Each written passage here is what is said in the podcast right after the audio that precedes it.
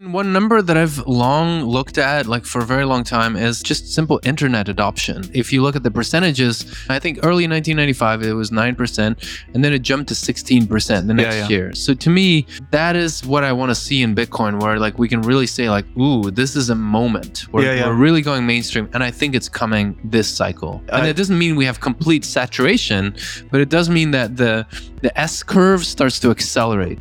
Welcome back to the Freedom Footprint Show, the Bitcoin philosophy show with Knut Svanholm and me, Luke the Pseudofin.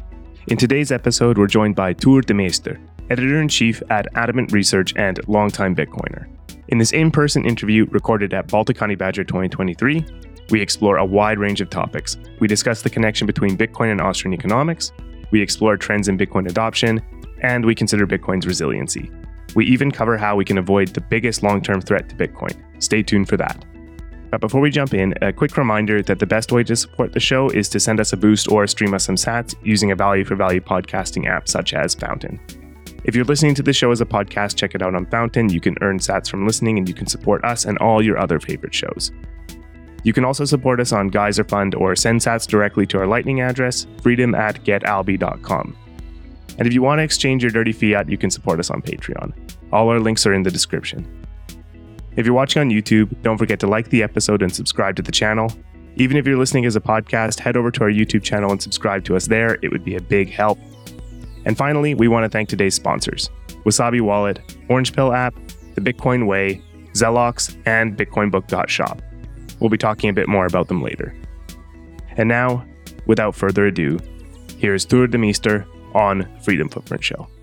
Welcome to the Freedom Footprint Show. We've Yeah. we've been uh, eager to talk to you for a long time. Or, Yeah. like we've been talking about talking for quite some yeah, time. and, and it's so nice when you can finally meet someone in person. Yeah, like to- yeah. It just it's so much nicer than to do it over Zoom. yeah, yeah, yeah. And uh, yeah, give us the the TLDR on Tuur Demeester. Who are you, and uh, what is your thing? Like, uh, Sure. Yeah. Um, I mean, I grew up in Belgium. I um kind of was very undecided about what to do after after high school. I tried like a million things. I dropped out of university. Um, traveled. I I lived in Norway for a year. All kinds of stuff. Um, eventually found um some Austrian school ideas like early on, like uh, you know, Human Action from Mises and some other books that, and not just me, like several friends of mine. Did you So- read Human Action at an That was early actually age? my, my first exposure to Oh, wow. Austrian economics. Yeah, it was uh, was Human Action. We were, I mean, not that young, like you know, twenty, maybe I was 22, 23 or something. Mhm. Um, mm. but yeah, to me, it was very profound to encounter that stuff because not only was it economic ideas that made sense, but like the first part of human action is just, you know, hardcore philosophy. And he basically just, you know, wipes the floor with like relativism and a lot of things I had been struggling with, like like free will Yeah. or like, you know, the, the power of the group or like all these kind of ideas that are almost like subliminally passed on to you through public schooling. You know, I, they were Mises was very not only talking about them but very decisively debunking a bunch of those things, and it was such a it was very emotional like for me to like you Yeah. know be exposed to that and uh, and so from then on I, I really that that became a big part of my life like you know uh, economics austrian school philosophy Yeah, the same thing Mm. happened to me. Like I, I, I couldn't let go of the book, and pe- people think it's a hard read, but I felt I, I think it flows very well. And Yeah. I, I mean, there are long sentences, but come on, and it's also it's so quotable like it's so dense i Yeah. love that there's Yeah, no yeah. fluff you can just like no, it's like eighteen hundred pages of no fluff. so that's why I wrote the praxeology book to like Yeah. squeeze those eighteen hundred pages into one hundred and thirty instead. Yeah. And like, uh, I don't know if I su- succeeded or not, but I, I I felt there was a hole in the market there for yeah because it is beginner's intimidating book. of course and and Mises like he invents new worlds i mean yeah. clearly he he has german in his mother tongue Yeah, i think yeah. he only moved to the us when he was 60 Yeah, years and he was friends with Ayn Rand, uh, or Mm. became friends over Mm. there, and they have like a similar story. His life story is fascinating. too. Yeah. yeah, yeah. yeah uh, absolutely I mean, th- that whole rabbit hole is so. Th- to me, it felt like reading something like Newton or something, something very fundamental that was just missing from the entire school curricula. Like th- this is like holy shit! Why haven't we talked about this? This is uh, as important as, as mathematics, Yeah. really. Yeah. But the, and I think it was Rob Breedlove who said in in a just a casual conversation that uh, praxeology is to the subjective what mathematics is to the objective. And I, of course, I use that in my book Mm. because I think it's so. Uh, I think that's Wow. puts the finger on what it is. Like, uh, I think Mises would be very happy with that because his brother was a mathematician, right? And so to Mm. like to have that validation that people see his his thoroughness as uh, as being so solid that you can actually even compare it with something like mathematics.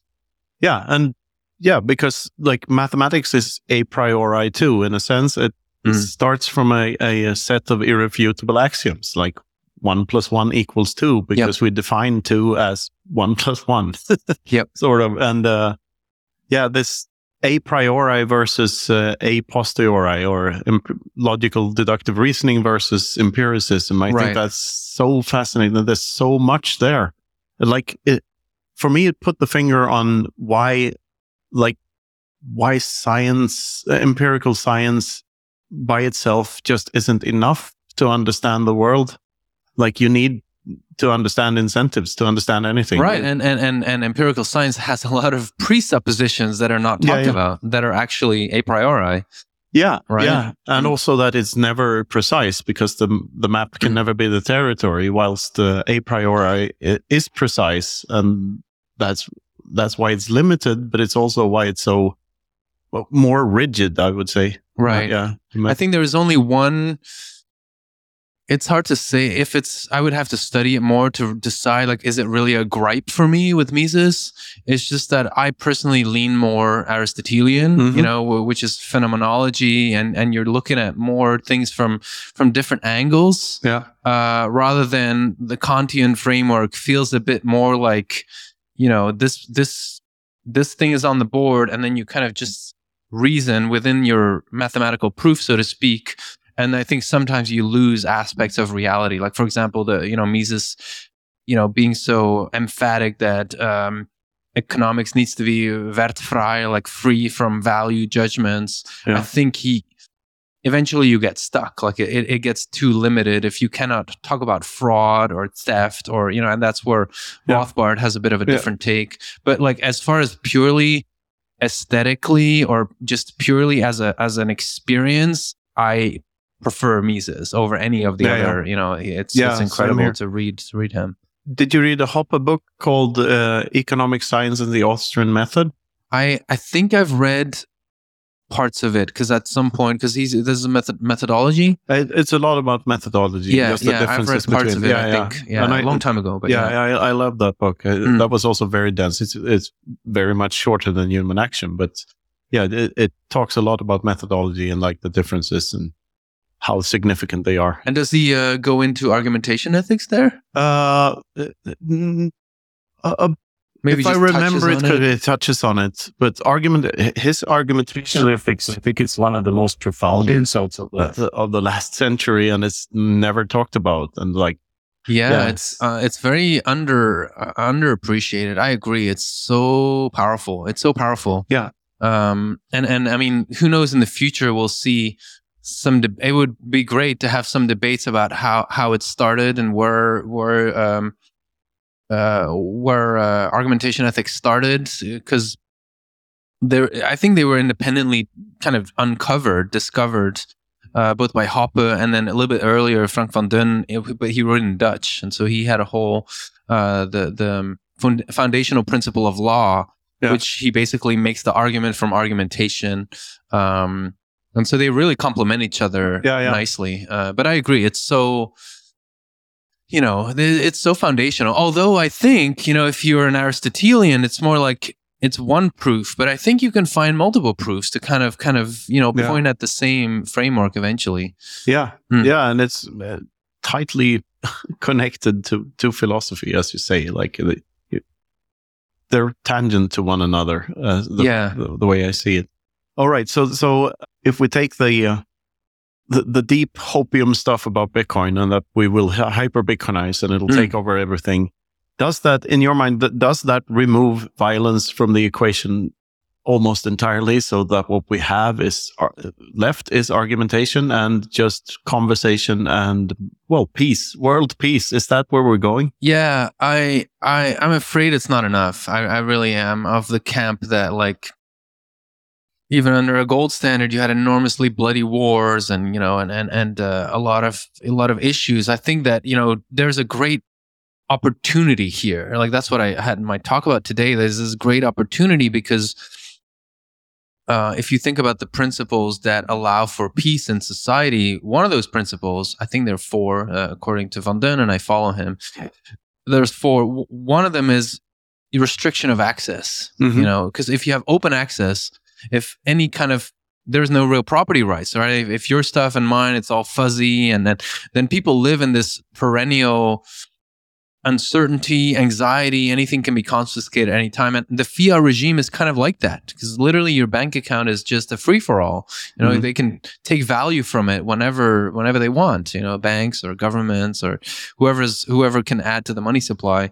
And so Bitcoin and and of course the cypherpunk movement as a whole and, Yeah. and encryption, all, all that technology allows you to restrict access uh, um, restrict the world from accessing your what's yours your property and so it's a great engine for peace you know Yeah, and, yeah. and it creates that certainty so it's it's a super important and foundational element but i still think we need more than just that to to really go towards um, a society where yeah i mean ideally there is no war right i mean that's a pretty pretty Well- what would that more be though yeah. So so the other principles, one of the other two foundational principles uh, is is unity, which you could kind of dismiss because unity is the idea that if if uh, you know you are sitting there with two, you're both thirsty. There's only one bottle of water. How do we prevent conflict? Well, we make sure there's only one person sitting there. So, so like physically, how, how do you do that? How do you create one out of multiple people? And I, I do think there is something to be said for embracing the idea that you are part of something bigger. Like that's why we don't murder other people because we feel like we're part of humanity, right? It kind of it kind of elevates us uh, or like you know people have certain ethical standards because they feel like it's not Yeah, just yeah. for me selfishly it's just because I want to be part of something bigger that that is that that means something. And so that is like another that that sense of of unity to be to voluntarily, which is important, to voluntarily give up a little bit of your individual preferences to elevate the greater good. I think is uh, it's it sounds very corny, but I think it's it's pretty pretty foundational because I because in a way like some of the goodwill is some of that goodwill is sometimes what people give up to invest in understanding Bitcoin because they feel like, oh, maybe this is something that can make things better for everyone. Yeah. Um, or, or even if it's against my career, I'm still going to have the intellectual honesty to, st- you know. So that's just one one other uh, example, and then there, there's a few more, but they're they're more higher up, and it's more to do with like a having a healthy debating culture, for example, like free speech and and uh, I, I think I don't think Bitcoin guarantees that. I think Bitcoin can facilitate some of it, but we still need to do the work. To, well can bitcoin culture do that then like Yeah. is, is Oh, yeah. yeah but So- it's but it, but that's something that is alive and that we also Yeah, need. yeah. It's like a garden; you need to maintain it. yeah yeah You know. But that's the thing. For for me, it's hard to make the distinction between the protocol, the money, the culture. Like it's all part of the same organism in a way, and it, it's. I see it as as like being just different aspects of the same phenomenon, which is just oh, we found a way to communicate value with one another without third parties, and that's so hmm. profound. Like that Yeah. means that means peace. Like the way I put it in one of the books was like when you cannot put uh, when you c- cannot know how much another person owns, which is true for everyone on Earth right now, since they might hold a, a, a private key in their heads, Mhm. and you cannot take it by force.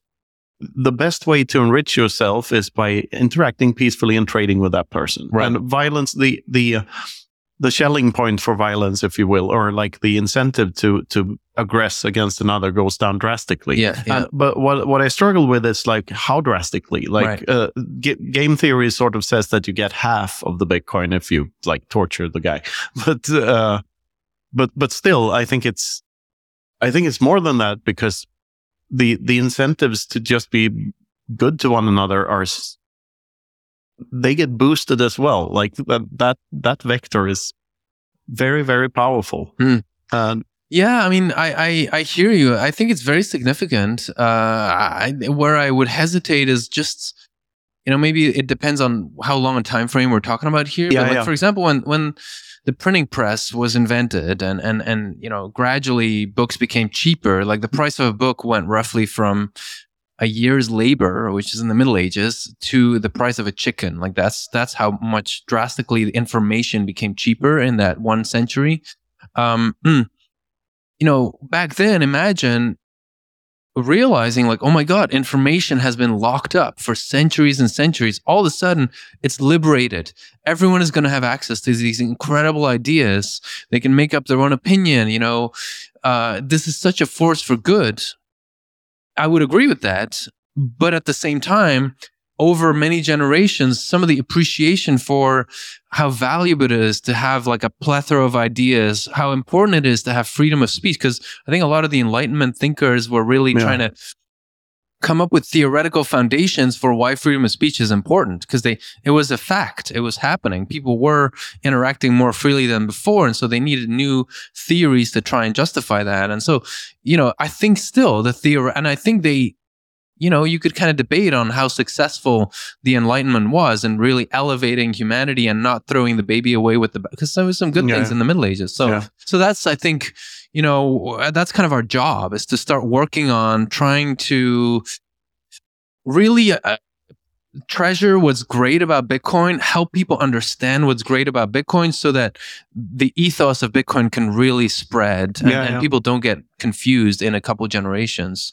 There's hmm. there's a section in a Rothbard book called The Ethics of Liberty uh-huh. about freedom of speech, which changed my mind on it because like he he points out that everyone forgets to ask like the, the there's a word missing. Are you are you pro freedom of speech? Well, the, the question should be freedom of uh, the counter question should be freedom of speech where, and you realize that it's only in publicly owned spaces that freedom of speech is important because he argue, argues that freedom of speech is only necessary because property rights have been violated at some point. Because if I own my house, I get to dictate the rules in my house uh, from natural law and ethics, Austrian ethics, if you will. Uh, so, so, so he argues that freedom of speech is sort of a facade in the sense that it, it needs to be pre- preceded by, by a violation of property Mm. rights. Uh, I find that framework It very is. interesting. wow So- yeah i like that a lot Uh, and and you can think about a place like uh, Dubai or or even Saudi Arabia as compared to you know a, a European free speech maximalist place, and and you could argue that yeah, sure, uh, freedom of speech is suppressed here in the uh, in Dubai to to a certain extent, but but the property rights are stronger. And which one is more important? Mhm. Because like in in Sweden, for instance, you don't have the same level of property rights, but you have freedom of speech, uh, which leads to people burning the Quran, and uh, there's a big police escort for the guy burning it, and there's a big riot, and the media is there, and they're turning this into this big news event, and like. What, what what's more important, like property rights or freedom of speech, or Yeah. is is that dichotomy real, or what what are your thoughts on that? Yeah, yeah. Yeah, well, I think property rights are more foundational. I think property rights belong to um, the the layer of the restriction of access, and I think that is that is just more foundational.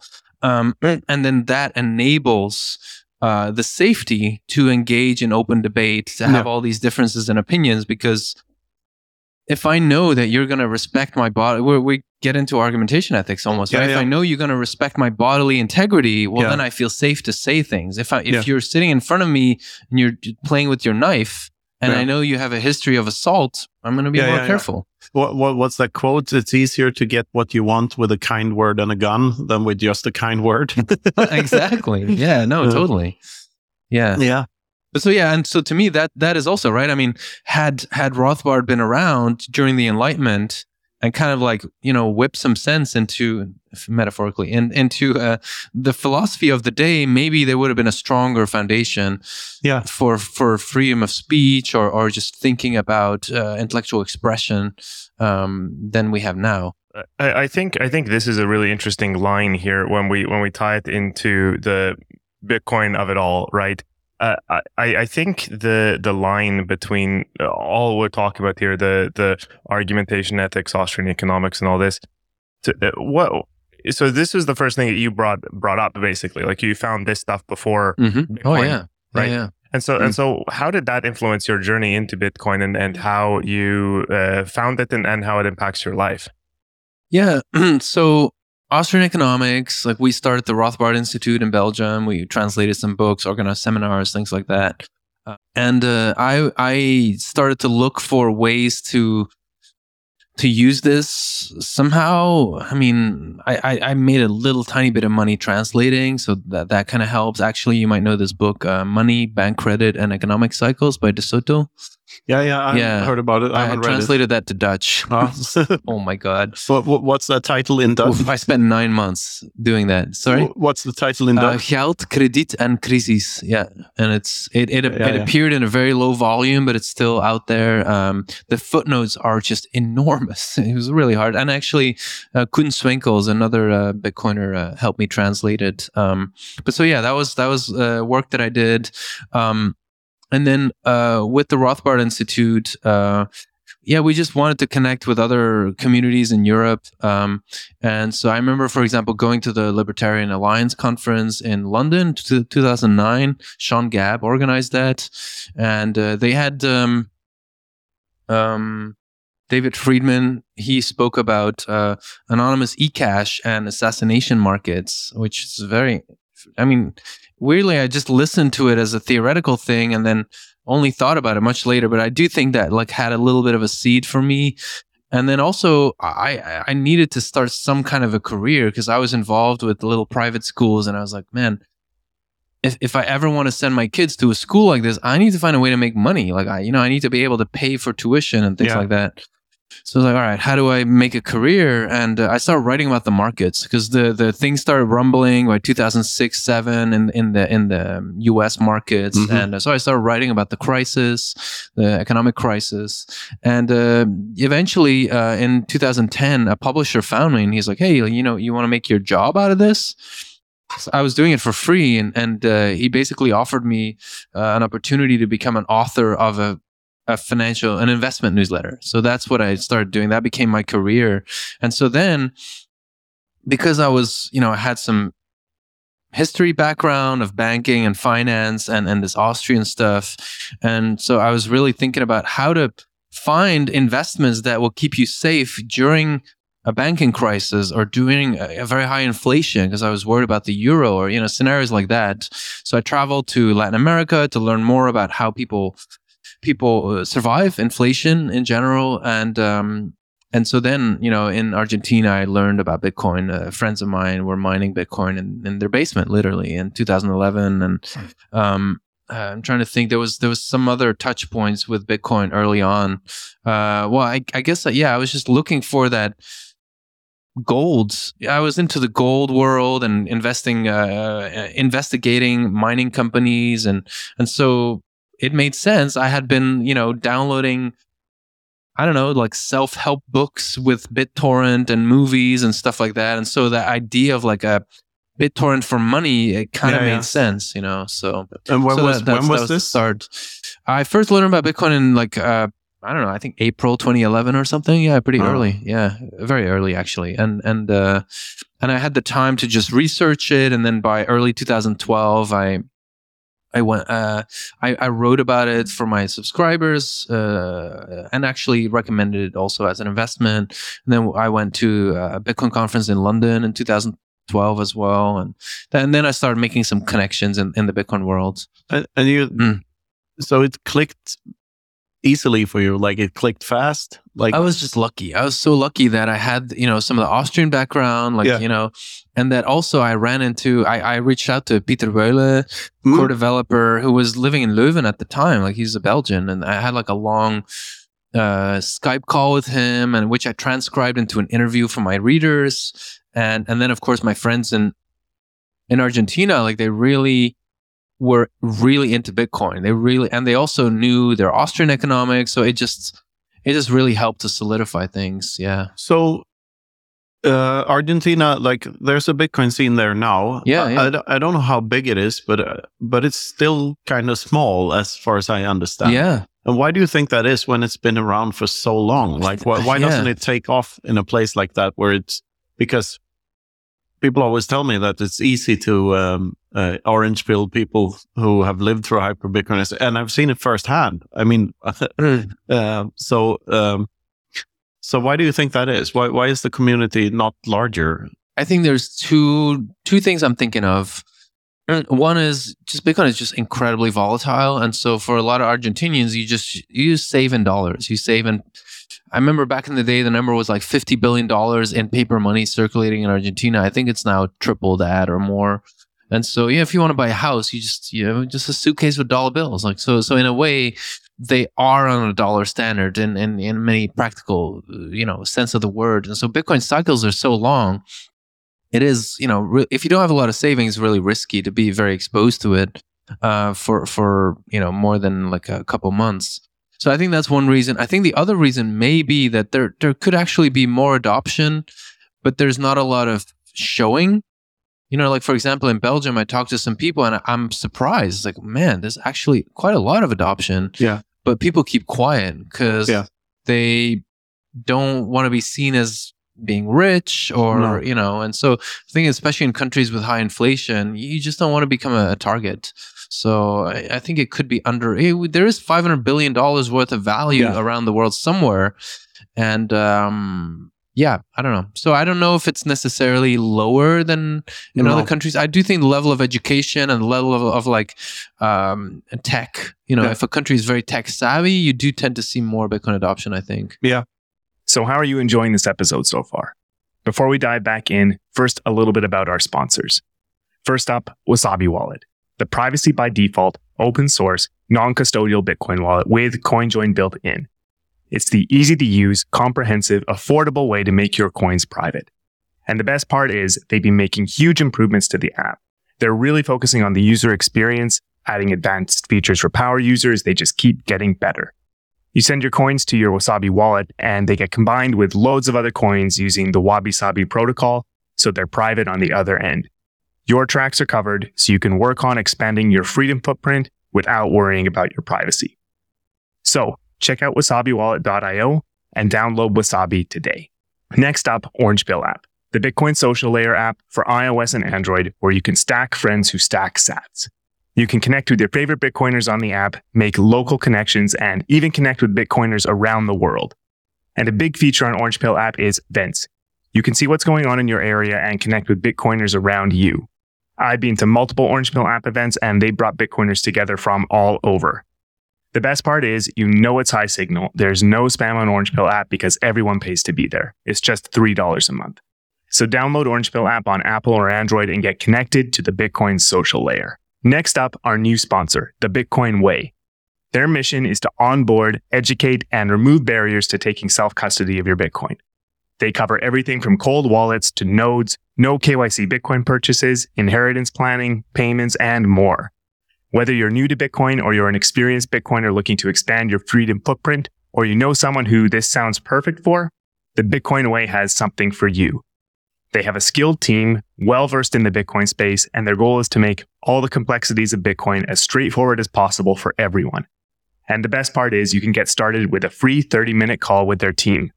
Go to thebitcoinway.com slash contact for more info.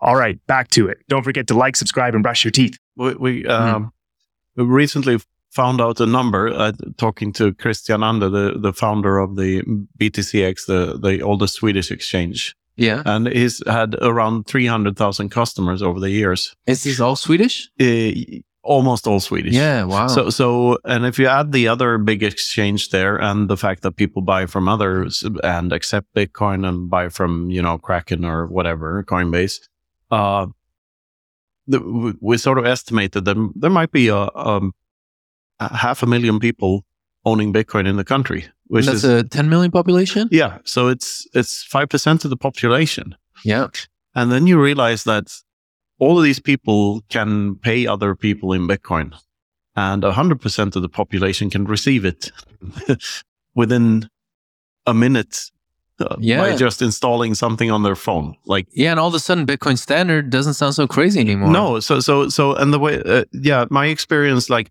traveling to all these conferences around the world and seeing the communities and meetups and stuff, it's that it, it's sort of small everywhere, but it's literally everywhere. Yeah, in every Yeah. one horse town in every country there's a bitcoiner somewhere and like and this, so so yeah. i feel this like undercurrent it's it's just waiting to explode uh then again it has felt that for quite some time so like well what's your view on that like is is that Yeah. an accurate representation I think so. Yeah. Do, do you think there's Bitcoiners in like North Korea or the Vatican or both? Oh that's that's hard to tell i mean Yeah. the v- uh, yeah in north korea i yeah definitely I would think so. Yeah, uh, the Vatican is uh, significantly smaller. Yeah. I mean, there's not a lot of people actually living they're, there, They're right? quite conservative there, I hear. Really? Yeah. Oh. That's the so, first thing I heard. So I don't know. Uh, Very tied up in the fiat system as well, I believe. Yeah, so yeah. yeah, their, their own version of it. Mm. I mean, they, I mean, in terms of portfolio, they have a lot of art. They have some gold. Like they have Yeah, real yeah. estate. Like I, I mean, don't trust verify. It doesn't sound like a like, like a mantra that's that's Although, compatible with the Vatican. I Vatican. don't know. I don't know. Like the, the Catholic tradition, you know, the the the scholastics, like Aquinas, like believe like through through reason, you could you can reason your way. You cannot through reason know everything about God, but you can at least prove that He exists and and you know discover parts Yeah. of His nature. So well, there's a there's a you know it doesn't mean that doesn't mean that there's still you know but i mean you know there, there's at least there's at least a, a pathway Yeah, right, yeah. for for Yeah. reason for sure. So, uh, but I, I forgot your question i'm sorry uh, I don't even know if there was a Mm. question it, in there. It, it was it was uh, the the situation, I guess, on hyper Bitcoinization generally, since we're we're maybe at some kind of inflection point, Mhm. maybe in terms of the number of people who now have have had or used Bitcoin. It doesn't take long to. I mean, maybe we're in a bacon number situation, if that makes sense. Like the the number of people who are who know a Bitcoiner is almost getting to all the people, right? Mhm. So so Oh, what, yeah. so what do you think about that situation? yeah i mean one number that i've long looked at like for a very long time is um is just simple internet adoption like Oh, the, yeah. the, that trend um you know you you, you also remember in 1995 Yeah, being yeah. such an important point in time where all of a sudden it went from how do you do this what is the internet to like okay here's a box you you press the button and we are online. Like that was the windows 95 moment. Like all of a sudden it came together.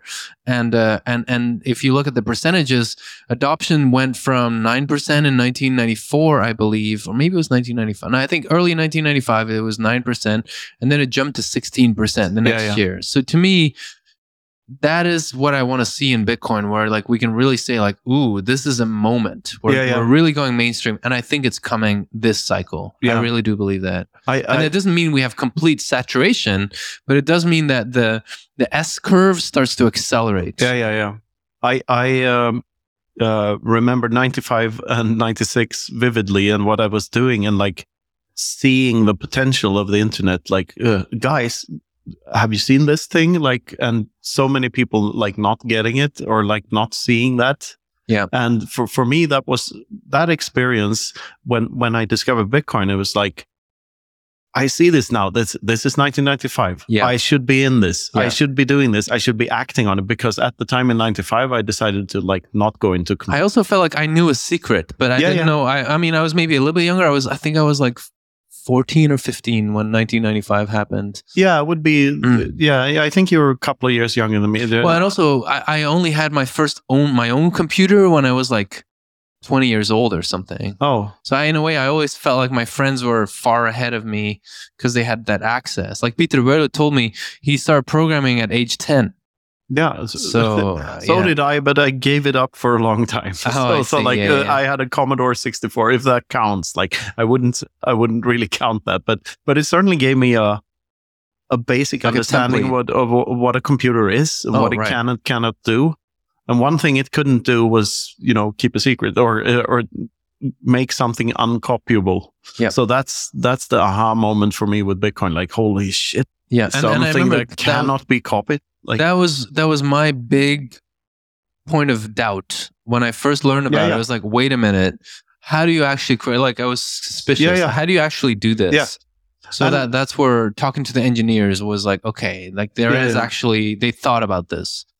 And uh, d- w- w- s- so for me, the the denial of the Segwit 2x hard fork was a, a, a an important point because that's when I realized that holy shit, this really really works. Mm-hmm. That that that's the evidence I needed for for this to be like full blown 100%. This is the thing Yeah, yeah. to fight for. This is the Yeah. hill to die on. Like and then that was why I think the year 2015 was so different from 2017. yeah, because the year 2015 there was so much doubt about like but what if we get an attack are Yeah, we yeah. to survive and, and then 2017 we are like man like we yeah, can yeah, do we got this. yeah yeah So, Mm. so have you seen something similar similar in anything else to, to something similar to the Segwit 2x hard fork denial? like that kind of proof of resilience? in, In- in literally anywhere else in the world Yeah. Uh, not, uh, well, I haven't seen it in shitcoins, and I don't think you have either. But but Mm. in in any, can you? that's a good question uh, that's a really good question i was actually just listening to a podcast about a guy who was a big big uh, LSD dealer in the 70s and he even sold like LSD to uh, Steve Jobs and like you know and he, he was talking about how they would have 50 gallon jars full of LSD uh, pills, like just enormous, just oceans of this stuff was made, and the the shelf life was about five years. And he remembered they were talking about it and like thinking like five years is forever, and so their plan was they thought, and and he said later, I, I believe I was wrong, that they basically thought that using this chemical, they could make everybody become peaceful. Right, that, that was the hippie idea, and that's why there's this story of um, um, they were gonna lace um Nixon's coffee, like they were gonna like Mhm. slip some LSD in there. But so he's saying like that was our plan. Like we would just kind of you know LSD pill the world. We had so much supply, we could just do this.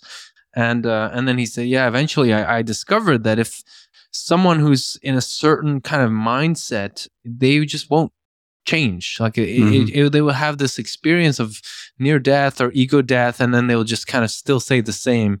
Um, but so anyway, I'm just thinking out loud. You know, like is there maybe maybe a parallel to where like you know that experience that we had was so important that we we think like oh now we're good right? Whereas like in the 70s like we created all this lsd like we're winning. Like that's what they thought.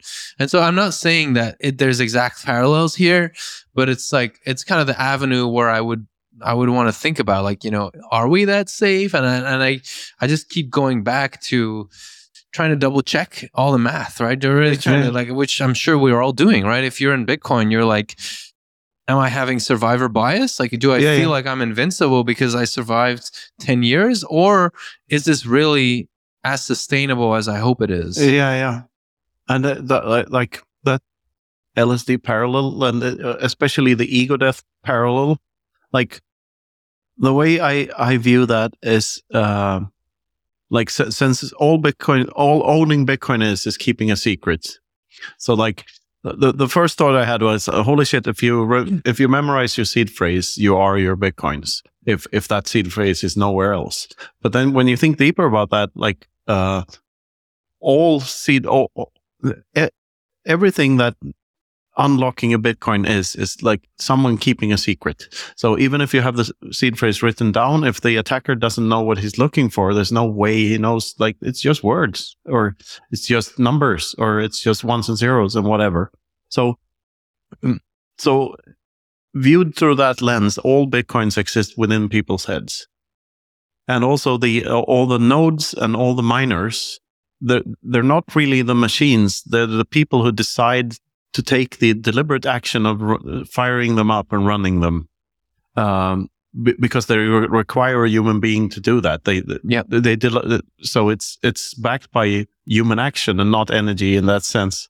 And, and, and uh, a computer, a miner and, uh, Luke is laughing because he's heard this a quadrillion times, but, uh, a, a, a miner, uh, all it does is guess a number and uh, do mathematics. Uh, so, so it's, a computer is just a fancy abacus that helps our. It's an extension of our minds. So it is us.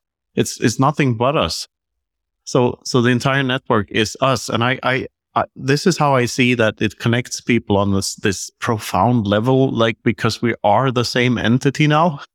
So so that might be the like ego death LSD sort of thing. right. Like, do you think, think there's something like to we're all part of something bigger, right? I mean, Yeah, we yeah. are kind of this is a new way to connect, right? Yeah. It's it's a way that didn't exist, a more profound way to. I think that's I like that. I think that's that's very true. Um, I like that a lot. Yeah. And, and also when you take into consideration the lowered time preference, so we, you know, to a larger extent, uh, value quality over quantity and all this and saving and stuff.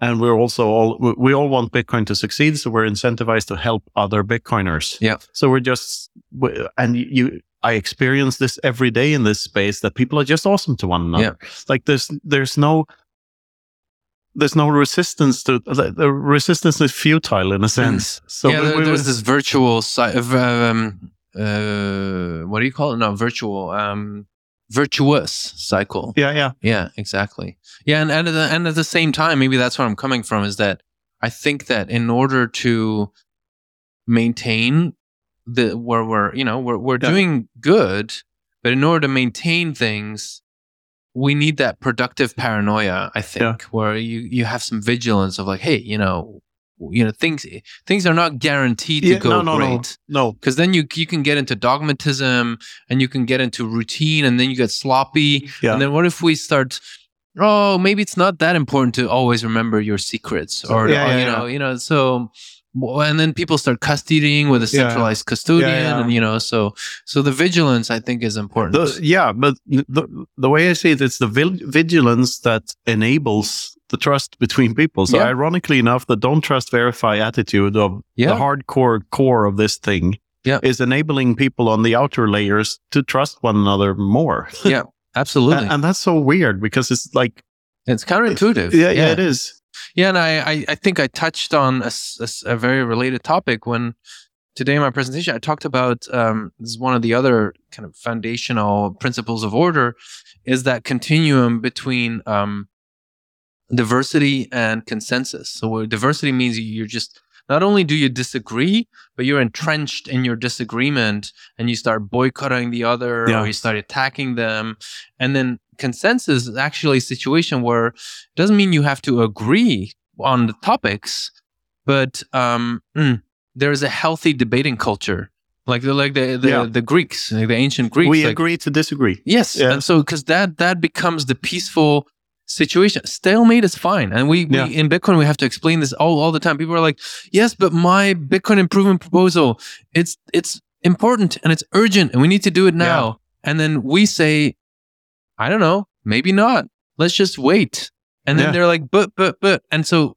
Even though there is this heated debate, there's no violence. No. There's no coercion. No. Like so, it's totally it's it's a very important overlooked thing Yeah. in game theory. People think like either you agree or you disagree, but you can also agree to disagree. Mhm. And uh, and so it's such an important engine for peace. I think. It's argumentation ethics. Yeah. Agreeing Yeah, to disagree. exactly. That's that's the basis of yeah, that. I didn't in- think of in a that. You're sense. right. Yeah, yeah. exactly. we just reinvented argumentation. Yeah, ethics. yeah, And and by the way, I don't think you ever have actually said the the phrase that Bitcoin is backed by human action. I don't Mhm. think you've actually actually I think said I that. think I've said that in a talk or something. No, not, Yeah, yeah. not on the, the pod though. I don't remember you saying that Okay, while I was listening. So that, that's what I was actually Yeah. uh, smiling about. I, I, think, Uh-huh. I think that's a really good, a really Mm. good way of framing it, right? Yeah. That, that you have to have the human actions that, that that that trigger all of the things that make Bitcoin. I think that's really important. And of course, like human action requires energy. Like we are energy consuming creatures. So so in that sense, it's backed by energy. But more by the energy in our foods than- Right. than, the el- electricity in the miners in that sense, you know. and it's very synergistic like how uh i don't know like we live synergistically with fire for example like Yeah. have been for for you know millions of years or and and and there's so many things uh, that we maybe take for granted but they're actually not technically physically in our bodies that are in the outside world but that are so intertwined with with our society and our lives um you know sources of water Like, we're drinking water like Yeah, in a way yeah. we live in synergy with water and Yeah. so I think similarly, yeah, we, we, we live in synergy with Bitcoin. Wonderful phrase here, and uh, now I kind of want to come come to a different point here. Uh, you, the panel that you that you had actually just now that, uh, Yeah, that we yeah. went to right after, uh, it, it had the provocatively bullish uh, when when 100k basically. Uh, but I, I want to know do, do you see any threats to Bitcoin? Like, what would be the biggest threat to Bitcoin that you that you can think of right now? Yeah, I I I really tried to go over that in my last report because I, I think it is always at the end of a bear market, people have a long list of like here are all the bad things that are going to happen to Bitcoin, and so I wanted to take it seriously and go over you know go over some of the worst scenarios and and and and and because that's ultimately what happens is that uh, when you go into a bull market, um, slowly the worries are debunked. Like you start to realize, like, oh, well, we don't actually don't need to worry about that. But what about this? And then you get the wall of worry where you get the the sell offs, and and eventually in the long run, it's just all a big uptrend. But in the moment, you're like, oh no, we're going back to where we started or or lower. Um, so so in terms of biggest threats to Bitcoin, I think. I think Binance going bust is a pretty big one. Um, as as a as a potential scenario. Uh, long term? No, no, no. Oh, sorry. You mean long term? I thought it meant Uh, for no, this but- cycle. Oh, I definitely meant long term. Oh, yeah. I see. I see. Sorry. Because Yeah, yeah, I, yeah. I think long term, it's a necessity. Oh, yeah, yeah, yeah. Creative destruction, right? Yeah, Yeah, it's, of uh, course. it's the, the the great shitcoin purge. yeah, Like no, that's just absolutely. continuously happening. Yeah, no, no, no, no. I, we're totally on the same page. I uh, long term, the biggest threats. I mean, it, it's like in line with what you're saying, right? If Bitcoin is backed by human action, then complacency is the biggest yeah. risk. right? Stupidity. where we Like- forget about the values. Yeah. Uh, forget about wh- what what standards we have to hold up. For example, if if all of us forgot how to how electricity works, literally, if all humanity had amnesia. We don't we forget how electricity works. That sort of happened here in Europe. Oh yeah, I mean yeah, right. I mean, so then then the infrastructure would start to crumble. Like the Mhm. machines don't work on their own. We need to understand exactly. Yeah, yeah. So I, to me, that's that's always been the biggest uh, the biggest one. All right, I'm gonna go uh, uh, down one of my little rabbit holes for a second. Mm, yeah, yeah. And Knut's smiling Sure. because I I, I do this every Here once in a come while. the Vikings. Uh, well, Yeah, yeah. no, not this time. The Egyptians. so, so, so I, I uh, am a, a big uh, fan of the idea that that uh, there there was a civilization uh, long before uh, civilization theoretically was like. Um, 11,600 years ago, younger Dryas uh, impact hypothesis that a comet came down and basically ended something in civilization. That there's plenty of evidence for that, and the the result and and I'll uh, my uh, the the source I'll give here briefly is is Graham Hancock. Uh, Yeah. Yeah, yeah. the the fingerprints of the gods uh, magicians of the gods America Before great books to to check out on this topic but the the point the thrust Also now on Netflix, right? exactly ancient apocalypse yeah yeah very good so so so the the point though is that uh, his point is that we are a society with amnesia that that we this actually happened to Mhm. us that uh, that the the we don't know necessarily what what this society was capable of but we have some evidence of it and the, these massive monuments such as the pyramids and and other uh, other things that we're starting to find that are vastly old uh, these are the the bits of evidence. And it's not to say aliens did stuff like that. It's to say humanity was capable of of extraordinary things. And so this is just to bring it back to the Yeah. complacency point. Yeah. So Yeah, it's so interesting, you know, and and uh, this is related to to your general point. I just read, and I don't know how credible it is, but apparently there's new a new research paper coming out arguing based on just DNA evidence of human beings that, and this is a longer time frame, but that about eight hundred thousand years ago, the the the human uh, population pool shrank to about twelve hundred individuals. Oh. And it stayed there for like a hundred thousand years. Insane, right? And so, like, so can you we're imagine? all inbred. And well, yeah, I guess, and uh, yeah, who knows how we got out of there? Um, but also, uh, how much amnesia must they have had? Like, imagine if Yeah, humanity shrank to a thousand. There's, only so much information you can hold, and so yeah, I I, I like the you know younger Dryas impact up a little. I mean, amateur as I am about this stuff. Um, I, to me, the most compelling is the. um, I, I like watching the Ancient Architects channel on YouTube. The the British guy, I think he's British, um, and uh, just you know, I forget. There's also this Australian researcher who often travels to uh, Egypt. Uncharted X. Uh, I forget his name actually, but Yeah. yeah, yeah. yeah that guy you know i think it's really compelling when when he talks about how this stuff was actually made like not you know lifting these enormous stones inside the pyramids uh, and then like how, how this uh, what is it alabaster how how all that is carved with this incredible precision um and and then these like uh these simple bowls that they find right and and and you try and you you analyze and it's incredibly symmetrical and it has not only is it like symmetrical but then it has perfect handles on them and this is in like a very brittle extremely hard material like basically stuff they cannot replicate today like to me that's already evidence of amnesia right if we, we Yeah, find yeah. something we can't replicate well we must have forgotten you know and then i mean there's also the more like mainstream accepted stories of like oh the greeks they had the uh, i think it was the, maybe the romans they invented like the steam engine and then they just yeah. shelved it and you know so i think it happens like i think the big thing i, I actually have been wondering like that graham hancock theory even regardless of if it's true or not but it's compelling it's now hitting the mainstream like netflix and places like that i think it's kind of breaking the idea that that of progressivism like oh yeah yeah yeah things always get better. Therefore we just listen to the politicians because they know what we need to do. We're just going to follow. Because who's talking about a cliff? We can never fall off a cliff and all of a sudden we have Yeah. covid all of a sudden we have inflation Mhm. and here's this guy saying that you know we had an amazing culture and it went to shit like you know maybe we need to rethink some things Yeah, I think the amnesia is uh, you don't need to rewind the clock 8,000 years. I mean, it, amnesia in society happens all the time. Like, uh, like austrian the- theory sorry but like rahim for example like he's the last austrian austrian economist yeah, yeah. like austria forgot about economics Yeah, and uh, not only that, but uh, Marxist policies policies get voted in uh, Yes. over and over again Yes. everywhere, Yep. even though they've been like debunked for years.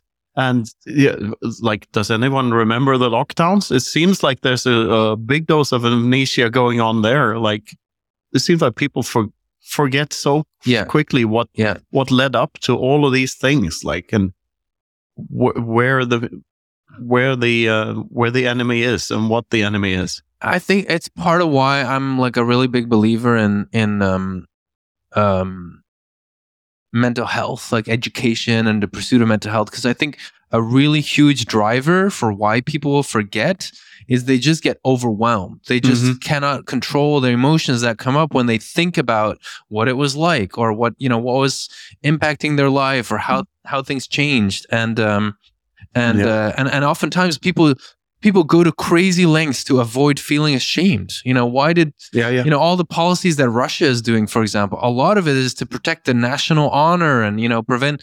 You know, if you think about the.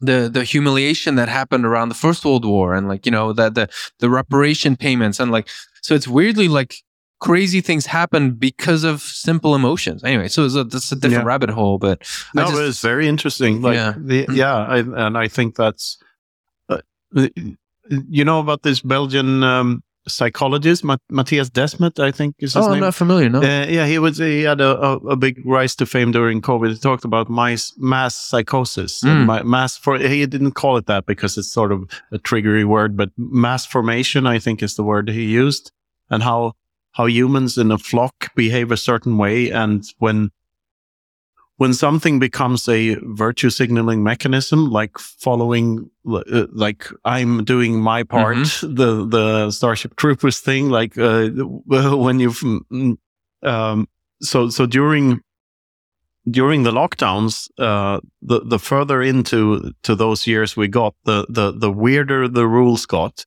And the the more often they changed, so it became a virtue mechanism to know the the, the most recent rule and follow that yeah, exactly. and I'm playing my part, you know. So so and how societies get out of that is like, well, humor plays a big role. Like if you ridicule people for for doing stuff, then all of a sudden people seem to wake up of it and it just disappears. Like just like the East East Bloc here in Europe, it's it's sort of disappeared overnight, uh, almost in comparison to like the Roman Empire. Yeah. Uh, so yeah, I think there's a lot to be learned from like group psychology in that sense. Yeah, I remember my my parents telling me that they were like celebrating. I think this is twenty, hmm, twenty twenty maybe. I think they were celebrating. They were definitely celebrating um, New Year's Eve, and one of their friends had to go home before midnight because there was a curfew.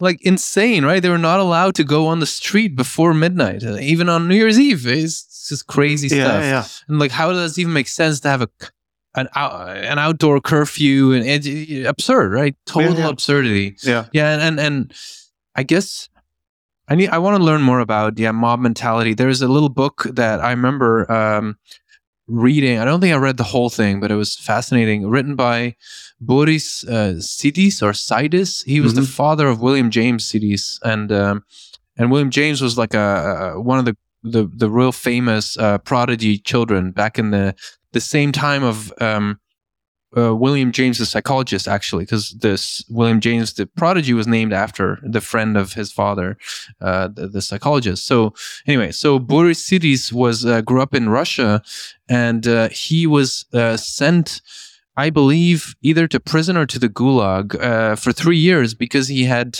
Uh, taught some farmers how to read and write. Like that was his crime in Russia Yeah. and uh, and so he then later was a very passionate psychologist and he wrote about the psychology of the mob because Yeah, yeah. he had witnessed it so often uh, and and just really writing about how, how dangerous it is you know when people get whipped into a frenzy and then you ha- you're right that virtual signaling or it's almost like and you see it in cults as well where where it's almost like you know the environment is crazy you know that the um, somebody is going to pay there's going to be a punishment somebody's going to be made the example Yeah. Yeah.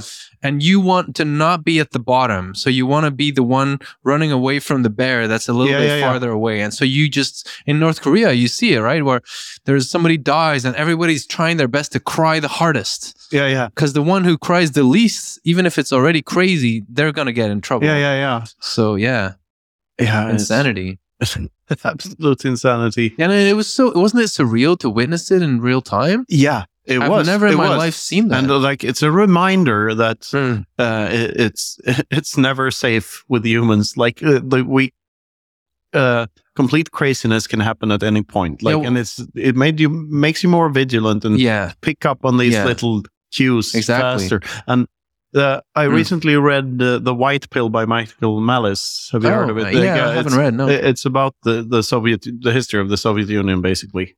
And uh, um, in that, there there are examples of, of people who committed crimes in in um, in late Soviet era, late Soviet era Yeah. that, that knew that they were innocent, but that willingly went to the gulags anyway because they wanted to defend the system. And like so, so so it's so deeply entrenched into their minds that that the system was the important thing to uphold. And wait, they- wait. they- So I, I'm, don't it's, follow. So it's they, like ultimate collectivism when you you you you know that you're innocent, yeah. but you play along anyway because the system says so.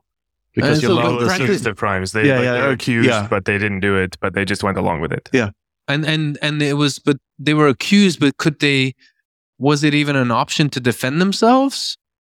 Uh, yeah, okay. This is from memory and according yeah, to the sure. book, Yeah, but, yeah. but there were obvious cases where they could have just said, uh, "No, look at this evidence. I didn't do this." But it was futile to uh, to a certain extent. But but still, just having a Mm. chance of not getting into the gulag Yeah, would be. right. Uh, but, wow. but yeah. still, really. yeah. Like eh, it's like you you you the the the frog jumping back in the pot or something. yeah, yeah.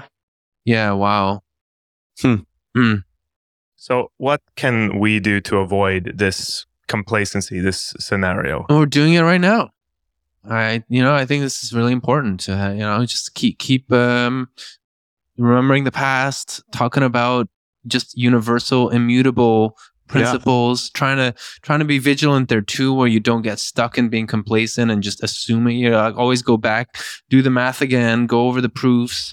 Um, uh, I, I I believe a lot in interdisciplinarity. I really Yeah, yeah. believe that you know that that we can build bridges between and because in a way, science in the broadest sense have has gotten very fragmented because of how everything is subsidized and and Yeah. become bureaucratic. And so I think there's this great project where we can build bring things back together uh, in a more unified way and um and so that more people can become part of this conversation. Like there were times in history where, like, I mean, the, even the ancient Greeks, like we now what we find back is like about 1% of the stuff they actually produced with in terms of plays and books and all that.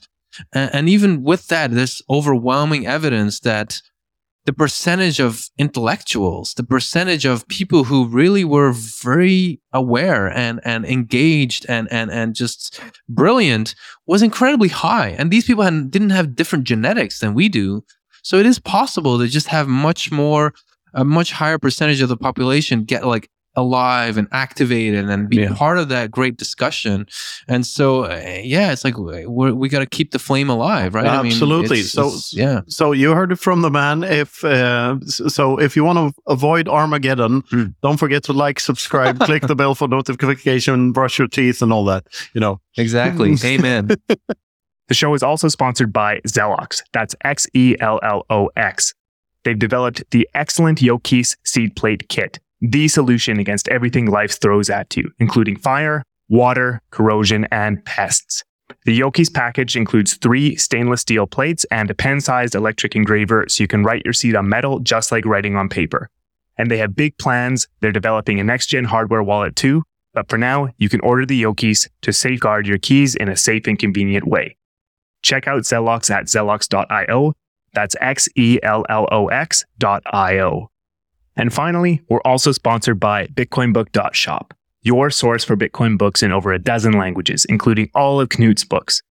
Their mission is to translate great Bitcoin and freedom oriented books into as many languages as possible, while also publishing original titles to get even more knowledge out there. Use code FOOTPRINT for 10% off your purchases at bitcoinbook.shop. Sure, thanks. I think this. I think Uh-huh. this is a well, good spot to uh, maybe uh, tie this one off. But can you tell our our viewers and listeners where they can find you and what you're up to these days and Sure. that sort of thing? Yeah, I would say just Google my name, Tuur Demeester. Um, it's a bit of a weird name, but um, just do that, and you'll see my Twitter account. And we then, like weird names. oh, here. sure, yeah, yeah, yeah. um, uh, my last name is four e's in it. Anyway, uh, but so my my company is Adamant Research, A D A M A N T, adamantresearch.com. So if you go there, you'll see an archive of all my um, my reports going back to 2012, and also a link to my latest, which is free. It's called How to Position for the Bitcoin Boom. 20 pages, very dense, and it's literally what I sent to my own friends and family. Yeah. Fantastic. Hmm. Tuur, thank you very It's much for pleasure. a very good conversation. Oh, yeah. Yeah, and good luck with everything. Thank you. So, what did you think of that episode with Tuur? I always enjoy digging into big topics. The importance of avoiding complacency is my biggest takeaway from this one. What was yours? Let us know. You can send us a boostergram on Fountain, leave us a comment on YouTube, or get in touch on Nostr or Twitter. If you're watching on YouTube, don't forget to like the episode and subscribe to the channel. Our show's sponsors are Wasabi Wallet, Orange Pill app, The Bitcoin Way, Xellox, and BitcoinBook.shop. Check out their details in the description. That's all for now. See you next time, and thanks for listening.